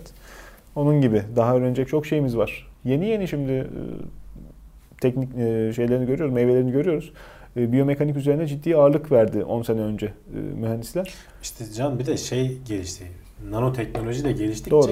farklı malzemeler, farklı yüzeyler Seramik. elde edilebiliyor. Üzerinde çok ciddi çalışmalar var. Seramik kaplamalar artık hayatımıza giriyor. Teflon gibi bir Hı. zamanın mucizevi şeyi. Şimdi seramik yeni. Veya işte böyle nano. Yine anahtar kelime. Nanoteknolojik. Evet. işler. Bill ve Melinda Gates Vakfı Nijerya'nın 76 milyon dolarlık borcunu ödemiş. Evet. Bir miktar paradan fazlası insana yaramıyordu sanırım. Can şey borcu bu. Çocuk felcini yok etme gibi bir, bu vakfın bir kendine hedef olarak Aha. belirlediği bir şey var ve sürekli bu alanda ilerliyor. Zaten daha önce konuşurken Bill Gates'in bir konuşmasında seninle konuşmuştuk. Kızamık ve çocuk felcinin hani ölmeden önce yok olduğunu göreceğiz diye çok iddialı konuşmuştu. Çocuk felci daha yakın buna. evet. Hani son yıllarda artık böyle bir elin parmaklarını geçmeyecek kadar. Polio diye geçiyor evet. Ve hani aşısı da çok basit. Hani öyle iğne falan da değil. Ağza 2-3 damla damlatıyorsun. Konu kapanıyor. Gelişmiş ülkelerde 10 yıllardır neredeyse artık hani bu bundan dolayı ölen veya sakat kalan falan çocuk görünmüyor ama işte Afrika'nın Nijerya burada işte söz konusu e, gibi bazı ülkelerinde hala vakalar görülebiliyor. Bu vakıf da Nijerya hükümetiyle bir şeye pazarlığa oturmuş. Demiş ki işte aşılanma çalışmalarını %80'ler seviyesine getirirseniz sizin bu konuda oluşacak borcunuzu biz ödeyeceğiz. 76 milyon dolar zaten Bill Gates'e de vakfına da koymaz. Ya 76 milyon dolar dolarları var yani. komik bir meblağ. Devlet ölçeğinde düşününce insan Ama işte için tabii sonuçta büyük de. Nijerya için. Ya, bu borç da. Japonya'nın Japonya'ya olan borçmuş bu arada. Onu ödemişler. Tabii mesela Nijerya'da farklı dinamikler var Can. Mesela bu Boko Haram diye duymuşsundur bir E tabi. örgüt var. İşte o mesela aşılanmaya karşı işte bizi kısırlaştırıyorlar Hmm. falan diye. Çok daha birkaç yıl önce aslında biterdi. Bekledikleri şey şu iki yıl boyunca hiç hastalık görülmemesi. Yani bitti diye açıklayabilmek için gibi bir sınır var sanırım. İşte bu örgütün bir ara yaptığı propagandayla veya aşılamaya giden ekipleri öldürmesiyle falan birkaç sene gecikmiş. Çocuk felcinin aldığı can diye söyleyebilir miyiz bunda? Vallahi çocuk felci mi İstatistiğe insanlığın hani Akıl felci mi? Akıl felci mi? Doğru söyledi yani. Ama artık keşke. geliniyor. Hani 2016 yılında 37 dünya çapında hani Nijerya falan da değil vaka görülmüş. 2017'de en son bulabildiğim hani daha tamamlandı şimdi ama o verinin aldığında tamamlanmamıştı. 12 idi galiba yanlış hatırlamıyorsam. Ee, Dünya çapında vaka görülmüş. Hani bunlar artık bir elin parmakları demeyeyim de iki elin parmakları seviyesine gelmiş. O da tutmadı 12. İşte Neyse. 12'yi Peki. 2018'de buluruz. Pazarlık Gelmiş yaparız. Eh. İyi bakalım. Boko Haram yine gündeme gelmiş oldu. Ee, tez zamanda onların da e, kökünün kuruduğunu görmek dileğiyle mi diyelim artık. Artık evet. önümüzdeki günlerde daha farklı şeylerle uğraşacağı benziyoruz. Ee, başta roket haberinde söyledim. Ee, El ayağa düştükçe teknoloji suyu da çıkıyor. Drone uçurmakla alakalı bu seferki haberimiz. New Jersey'de alkollü uçurmak, drone'u sarhoşken uçurmak yasaklanmış. Yasaklandı. Ceza Yani bununla sayılmış. ilgili kanun maddesi çıkmıştı. Yani, Yani. Hani normalde Türkiye'de de şimdi o şekilde yasaklansan belki seni bir yerlere sıkıştırırlar ceza vermek için veya en kötü idari para cezası geçerler de burada bildiğin Tabii. araba kullanmak gibi Tabii. e, drone kullanmanın hani ciddi bir iş olduğunu E, öyle ama. kanun koyucu karar veriyor. Şimdi Cezası da bayağı ağır yani. Yani altı drone kadar dendiğinde senin aklına tabii, bu işle bil fiil uğraşmamış herkesin aklına hemen dört pervaneli beyaz altına kamera onlar da bağlanmış. tehlikeli can. Yani Ya onlar doğru yere te- doğru hızla vurursan onlar da zarar verir. Onlar yani. bile tehlikeli. Ee, Onlar multi rotor diye geçer. Teknik jargonda single rotor. Esas bizim bu uçan helikopterlere benzeyen tek pervaneli ve kuyruklu olan cihazlar ölümcül. Kullanması da zor. Kullanması zor. Bunlar zaten kullanması kolay olduğu için ayağa düştü. Ben yüzlerce saat simülatörde uğraştım. Ondan sonra bir sürü defa uçtum, işte model parçaladım. O şekilde öğrendim. İnsanlar hep böyle e, yapıyordu. Kan ter gözyaşıyla ciddi ciddi isteyerek. Şimdi alıyorsun düğmeye basınca zaten GPS'ten kendini kendi, sabitliyor. evet, her şeyi. Rüzgar esip de yamulup gidene kadar gayet iyi uçuyor. İşte kimi gözetleyecek misin artık havaalanına mı sokacaksın ne Onlar varsa. Işte, yani hep konuşuyoruz işte yok hastaneyi gözetlemiş, kız yurdunu gözetlemiş falan. Onları da ayrı da bu artık direkt sarhoşken Bak yarın bir ölen insan gibi. ölen insan biliyorum. Ampute kalan insan biliyorum. Ciddi ciddi yaralanıp yani sırtına birkaç on dikiş atılmış insan biliyorum. Single rotor helikopter, akrobasi helikopterini kullanmak ciddi sorumluluk. Yani şimdi helikopter uçurmayı insanlar helikopter uçurmayı öğrenmez. Helikopter düşürmeyi öğrenir. Kontrolden çıktığı zaman çünkü helikopter e, herhangi bir taşıt kullanmaya benzemez uzaktan kumandalı cihaz. E, Kafayı biraz daha yorar. Niye? Siz içinde değilsiniz. Normalde e, arabanın mı, uçağın mı, her ne kullanıyorsa, tekne mi? Giderken içinde insan istikametini algılıyor. Kendi vücut jiroskopumuzdan kayıyor mu, dönüyor muyuz, ne tarafa gidiyoruz. Helikopter giderken hop burnu bize doğru dönüyor. E Sen buradan sol verdiğin zaman alet öbür tarafa dönüyor. Senin de kafa dönüyor, tersine Kafa dönüyor. dönüyor işte o şaşkınlık anında hemen gazı ne tarafa kesip de helikopteri yere çakacağını insan öğretmek, orada uçmayı öğretmek demek. Tecrübe işte tamamen. Parayı kurt- kurtarayım diye burada dans etmeye başlarsan Swiss diye kafanın etrafından geçer. E, en şanslıysan ağaca Yani duvara de patlar. işte ne, ne kadar tecrübeli de olsan çok kullandığın zaman ha- hata yapma ihtimalin de ona göre artıyor yani. Hani Öyle. Tecrüben de artıyor ama sonuçta Öyle. başına gelme ihtimali de artıyor. Şimdi adı akrobasi helikopteri. Bu sefer düz uçmayı öğrenen adamın saçma sapan manevraları. Yani klibini arkadaşlara söyleriz. E, videoya koymaya çalışırlar. İşte funnel denen manevrası var. Kuyruğu yere baktırırken etrafında dönme. Ters dönme. Tersken işte yere yaklaşma. Burnu e, Çim biçme makine şeyi pilota tabii tabii burnu pilota bakarken ters. Onları yaparken ciddi ciddi beyin jimnastiği çünkü bir anlık hataya bakıyor. Yani bir yanlış yapayım şansın yok. İlk yanlıştan sonra öğreniyorsun ama ilk yanlıştan sonra genelde model gitmiş oluyor. O yüzden işte alkollüyken özellikle insanlar drone uçurduğu zaman ki yapanlar da vardı. Onları da biliyoruz. Var tabii canım. Zaten Sonuçları ölümcül ol. drone hani sen dediğin artık hani helikopter falan onlar gelen ismi. Dronelar artık yani küçükleri de dediğim gibi çok Tabii. ucuzladı. Belli bir büyüklükte hani insanı hakikaten yaralayacak olanlar da çok pahalı değil. İyi niyetli bir şey için de kullanıyorsan dediğim gibi kafa iyiyse zaten normalde kontrolde Ya uçmasına zorlanıyorsun. gerek yok. İşte yerdeki oyuncak arabayı da benzin motorlu araba baktığında 13 kilo durur ağırlığı. E, gaza bastığı zaman 60-70 kilometre sürate çıkıyor bu alet. E, tehlikeli. alkollü kullan pat diye vurunca ayaklarını yerden kesiyor adam. Kırarsın evet. Yani. Ee, ciddi ciddi Şakası tehlikeyi yok. oyuncak diye bakmamak lazım yani. İlla koltuğa oturmamak, pilot koltuğuna oturmak gerekmiyor. Ee, Bir cihaz kullanma yetisine sahip olmak için uzaktan kumanda da gayet tehlikeli olabilen bir şey. O yüzden makul. Keşke şunun lisansı böyle bizde Türkiye'de bir memurun o anlık inisiyatifine kalmış. Yasak dedi mi? Neye göre yasak? Kime göre yasak? Düşürüyor veya el koyuyor. Otur ondan sonra uğraşsan hakkını ara alabilirsen. İş bitmiş oluyor veya göz yumuyor geliyor. Kardeş bu benzinle mi çalışıyor? Sen mi yaptın? Kaç para diye muhabbete sarıyor. Muhabbete katlanabilirsen uçurmaya devam ediyorsun. Sonra alıp gidiyorsun. Ya bizde de bununla ilgili regülasyonlar çıkıyor da belki alkollü kullanmanın yasaklanması önümüzdeki yıllarda hani günlerde bize de gündeme gelir. Vallahi işte e, Çünkü yani şimdi Amerika'da tek ilk olduğu için bunun haberini yaptık da diğer eyaletlerin de bu yolda girişimleri var. e, tabii çünkü yaygınlaşan bir şey. Tabii. gün geçtikçe işte helikopter e, bir model helikopter maliyeti 3000 4000 dolar civarından şimdi 2-3 dolara düştü. Tabii. Yani boyu küçük ama o da drone sonuçta. Uçabilen elektrikli cihaz. E, Biraz daha büyükleri hala daha pek ucuz ve alıp öğrenmesi çok kolay. O 3000-4000 dolarlık şeyi bir hatada. Yazık. yani artık öyle değil. O yüzden insanlar da hazır e, kamera bağlılıkları her şeyle gerek kaskın kenarı olsun gerek drone'un köşesi olsun abuk subuk işler yapıp işte kız yurdunu gözetlemeye varan şekilde çılgın yayıncılık denemelerine girdikleri için Rating kaygısı can herkesi şu an Vallahi- YouTube üzerinde evet fenomen olacağım diye kaplamış durumda veya işte Instagram üzerinden veya sosyal ağlar diyelim. e, fenomen Genel.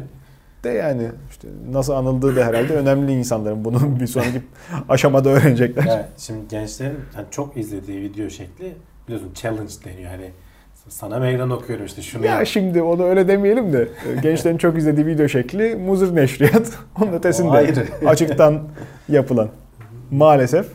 Şimdi bunlar ilgi çekici. Evet ilginç veya bazen komik şeyler de oluyor ama şimdi iş artık çığırından çıkmış durumda. Mesela çok soğuk bir buzu ne kadar elinde tutabilirsin challenge. Lan adamın eli yanıyor yani Yanıyor sonrasında. tabii canım. Veya ne bileyim işte bilmem ne deterjanını elinde tutma. Artık e, çamaşır deterjanını yemeye gelmiş iş. Biliyorsun hani Hmm. onların böyle güzel olanları var. Dışı kaplı, Kapsül. renkli renkli. Hakikaten çok tatlı güzel. Makineniz uzun yaşar kalgonla. Bakalım siz ne kadar yaşayacaksınız. İşte bunun challenge'ını yapmaya kalk- kalkanlar oluyormuş ve hani şimdi genç yani evet ka- kafa belli bir noktaya gelmiş. Hani küçük çocuk olsa 5 yaşına kadar bir çocuk olsa diyeceksin ki güzel bir şey sandı. Zaten onların kaplaması acı oluyor. Çocuklar hani ağzına al- alırsa şey yapmasın diye. İşte biraz daha büyük Bu adamlara ne yapacak? Koca koca adamlar. Hani 2018'de şimdiye kadar 12 vaka mı ne görülmüş? Hani Türkiye'ye geldi mi bilmiyorum bu. Ağzına mentos doldurup üstüne kola içmeye çalışan kaç denyo var internete video yükleyen. Yani Daha fenası olabilecek ya işte sonuçlarını düşünmeden hareketler. Şimdi en fazla bunlar ölür, kendine zarar verir veya ortalığı batırır. Ee, Bir zaman ciddi ciddi akım hız göstergesi en yüksek ibredeyken selfie çekmeydi. E, Kaza yaptı insanlar. Kendilerini Yapar öldürmekle tabii. beraber başkalarına da çok ciddi zarar verdiler. Yani bunun e, temel terbiye mi diyeyim ne diyeyim yani. Ya Beyin abi fonksiyonu işte, ya, işte çok- hani dedik ya beyin İnsanlığa saygı. belli yaşa kadar çalışmıyor tam anlamıyla o. İşte belli yaşlarda Ya da mı çalışmıyor riskin acaba? sonucunda oluşabilecek şeyleri tam algılayamıyor. O yüzden yeni şeyleri denemeye hevesli oluyorlar. Bazen de bu ters tepebiliyor saçma sapan şeyler. İşte toplumdaki herhalde şeyle de alakalı. Ee, Değer yargılarının şekillenmesiyle de alakalı. Ben emniyet kemerini taktırmayı birçok insana hani hala daha kafasına vura vura zorla yaptırıyorum. Emniyet kemeri takmak çok çok basit bir şey. Yani Evet. Artık sıkmıyordu. Eskiden kemerler makarasızdı. Hadi tamam sıkıyordu, şey yapıyordu, hareketi kesiyordu. Şimdi artık aktif gergili. Artık dediğim 20 senedir aktif gergili. Arabanın içinde hareketi de sınırlamıyor. E takmıyor Küçük adam. yapıyorlar ya. tabii. Kemer tokası yapıp böyle Tabii. takıyor. diye. Ötmesini de engelliyor. Kaç tanesini arabanın. çöpe attım. Çaktırmadan alıyor musun? Tabii ki. İnerken. Ondan sonra Fark etmiyor ki. Onda da dursun. kemeri alıyor arkadan sokuyor adam. Yani hani gene o- üstünden geçiriyor. O da zekasızlık. Biraz daha uğraşıyor hiç olmazsa onda. Yani e, Belki çok basit bir şey. Ama niye? Çünkü delikanlılığa hani daha uygun, Ne kemersiz. var yani. Değer yargısı birazcık bunun e, şey olsa. Hani fermuarımız açık gezmiyoruz fer- e, pantolonu giyince. Çok basit bir şey değil mi? Toplumda bunun algısı biraz farklı yönlendirilmiş olsa herkes e, Aa, başka kemerini takmamış diye herkes gülse diyorsun. Birbirine böyle dürtse. Ha yani mesela değil mi? bu şekilde herhalde bu abuk subuk şeylerin de internette hani insanı gülünç duruma düşürmekle meşhur etmediği yaygınlaşacak diye ümit ediyorum. Bilmiyorum. İnşallah diyorum Can ben de.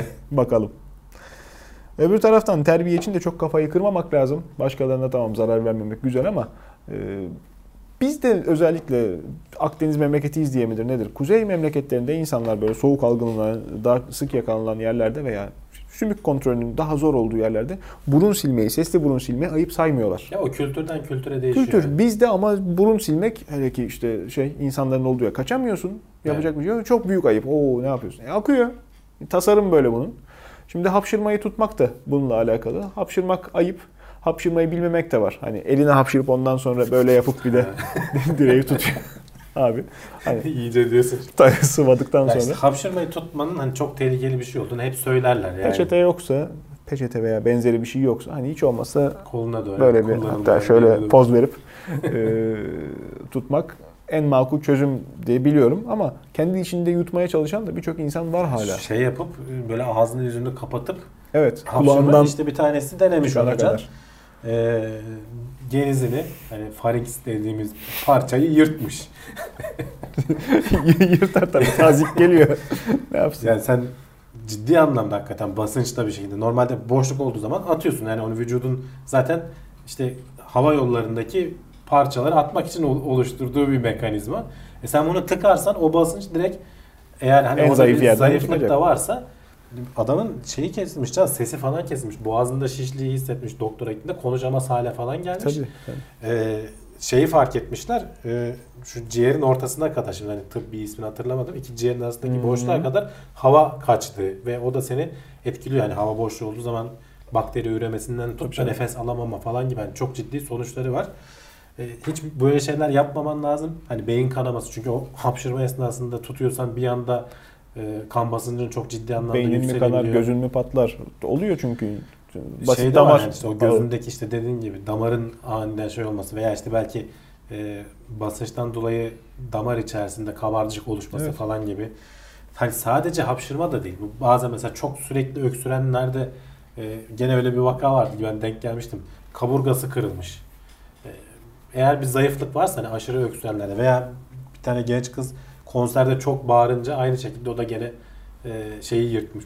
Boğazında bir yerleri gırtlağını yırtmış sanırım. Hani böyle şeyler olabiliyor. Fazla zorlamayacaksın. en basitinden ama hapşırırken aşırı tutmayacaksın.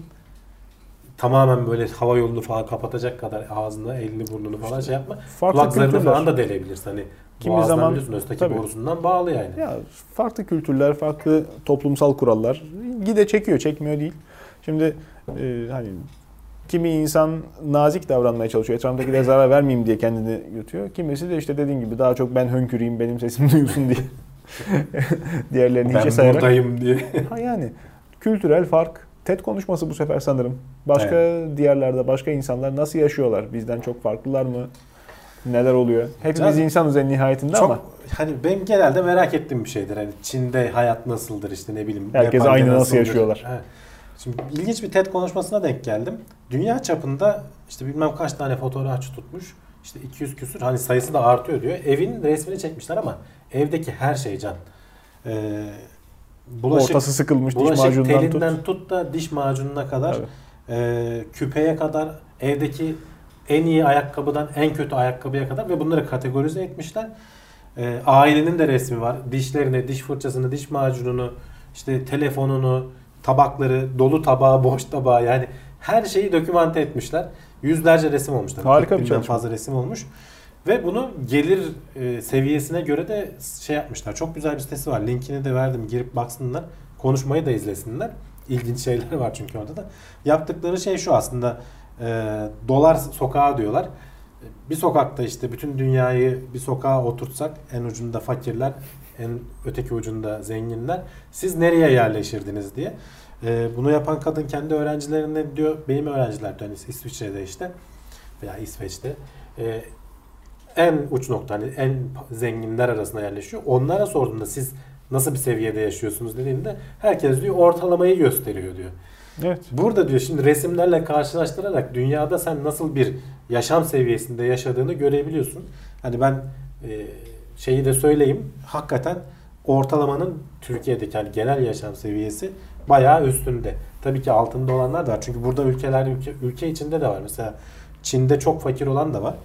Ee, mesela 30 dolar günlük e, seviyede bu aylık galiba pardon e, yaşayan da var.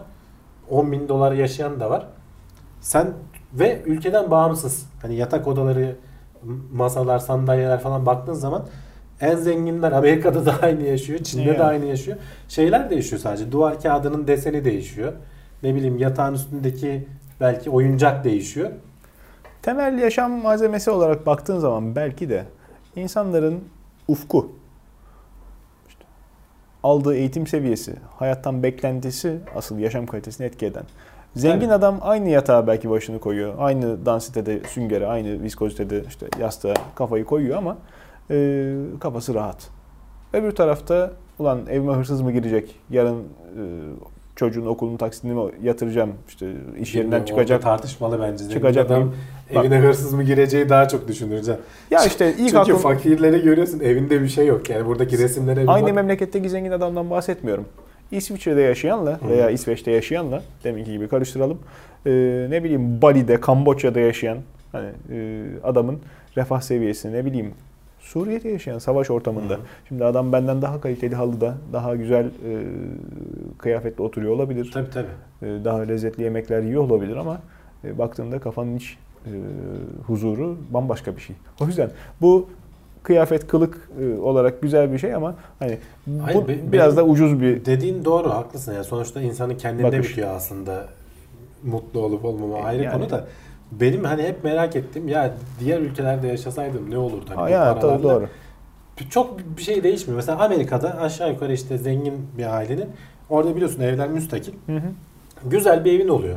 Ama mesela aynı gelirde Fransa'ya bakıyorsun. Onlar da böyle apartman katı gibi böyle biraz daha işte şeysi falan binalar eski oluyor böyle eski tip süslemeli falan. Türkiye'ye bakıyorsun. Türkiye'de de işte bir apartman BTB kaplı. falan. Ama içinde mesela e, televizyon aynı, çamaşır makinesi, bulaşık makinesi aynı. Tuvaletler işte bir böyle bir 500 dolar seviyesinden sonra düzelmeye başlıyor. Ondan önce şeyler var mesela burada e, Hindistan, Malawi falan gibi ülkelerde tuvalet resimlerini çekmişler. Yok yani bildiğin. Doğayı çekmiş adam. Konuşmada söylüyordu. Diş macunlarını çekmişler diyorum ya. Bu işte en fakir ülkelerden birinde duvarı çekmiş çünkü teyze şey yapıyormuş. Dişini nasıl fırçalıyorsun diye sormuşlar. Teyze duvardan çamur alıyor. Onu böyle suyla karıştırıyor. Dişlerini fırçalıyor. Yani diş macunu diye onu çekmişler. Hani böyle garip resimler görürseniz Ne şaşırmayın. Tabii. Sebebi var yani. Tabii. Ee, yalnız ilginçime giden şeylerden biri Can. Diş yapılarını da çekmişler. Herkesin böyle ağzında dişleri Hı de var. En fakirlerin hani dişlerinin kötü falan olmasını beklersin. Öyle bir şey yok. Çok hani e, diş yapısı tamamen şeyle. Doğal seleksiyonda tesir olabilir Genetikle alakalı sanırım. Ya çünkü çok belli Evet. bir şey var. Belli bir seviye var. Mesela benim görebildiğim kadarıyla 2000-3000 dolar gelirin üstüne çıktığın zaman veya işte o seviyeler hani zenginliğe çıktığın Hı hı. zaman genelde düzgün oluyor herkes. Hani bir Evet. dişçiye falan gidilmiş belli. Onun altındakilerde rastgele yerlerde şeyler çıkabiliyor. Bu siteye baksınlar. Dediğim gibi hani tuvaletlerin durumundan işte giyebileceğin ayakkabıya elleri bile çekmişler ya. Eller nasıl görünüyor falan. Doğru. Yönünden, arkasından falan. Tabii. Çok ayrıntılı bir site. Kendini de karşılaştırabilirsin. Türkiye'den de bir aile var. Gelir seviyesi 300 dolar mıydı, 500 dolar mıydı? O civarda bir aile. Daha da veri ekliyoruz diyorlar. Hani burada e, farklı farklı karşılaştırma yapıp, yapıp da neredeyim dünyada diye görmek isteyenler baksın. Instagram boyutu var bir de bu şeylerin. O Ee, ayrı tabii. Aynı ailenin mensuplarının Instagram hesaplarında paylaştıkları belki e, yemeler, içmeler veya işte benzer toplumlarda onda Ama Instagram biraz lazım. biliyorsun şey, İşte yanıltıcı. Ee, yanıltıcı. Burada ya evi hakikaten olduğu konumuyla çekmişler. Bazı evler mesela dağınık bayağı bildiğin yatak Tabii. böyle darmadağın. Hmm. Bazıları yatağı düzgün yapılmış falan. Bozuk bazı- para zıplıyor. Bazısının üstünde böyle elbiseler bilmem neler falan. Hani hakikaten olduğu haliyle yakalamaya çalışmışlar mümkün olduğunca ve yani böyle bir şeye uğraşmış birileri ben hakikaten saygı duydum. Güzel güzel. Dünya çapında dediğim gibi 264 tane mi evini çekmişler. Sürekli de ekleniyor. E, tabii. Hani bu binlerce kare resim demek ilginç bir çalışma. Öyle, öyle. İlginç. Ee, bazı memleketlerde nasıl ikna ettiler acaba insanları? Geleceğiz bizim bütün incinizi cincinizin fotoğrafını İkna çekeceğiz. olanları çekmişlerdir. Bayağı Mutlaka- uğraşmış olmalılar Belki işte. de para vermişlerdir. Bilmiyorum. Evet, Hani doğru öyle diyorsun. Doğru söylüyorsun. Zenginler değil de hani fakir aileler belki. Ailelerin görünüşü bile var ya. Çoluk çocuk çıkmışlar. Hmm. Hepsinin bir karesi var. İlginç gerçekten. Şeyler kadar can kapıların girişi. Hani ön kapı, ön kapının kilidi, ön kapının anahtarı. Hani onları bile karşılaştırabiliyorsun. O kadar ayrıntılı. Çok iyi. Çok iyi. Biz programı mümkün mertebe kompakt tutmaya çalışıyoruz. Dinlenebilsin veya işte seyir zevki her ne kadar malzeme çirkin olsa da e, mümkün olabilsin diye. E, fakat içeriği tek tek kalem kalem biz linkleriyle paylaştığımız için bakarsanız bayağı bu sefer dolu bir hafta geçirebilirsiniz bu programın linkleriyle. Şimdilik burada bitirmiş olalım. Önümüzdeki haftalarda yine karşınızda olmaya çalışacağız. Yeni haberler, yeni notlarımızla. Bizi izlemeye devam edin. İyi seyirler.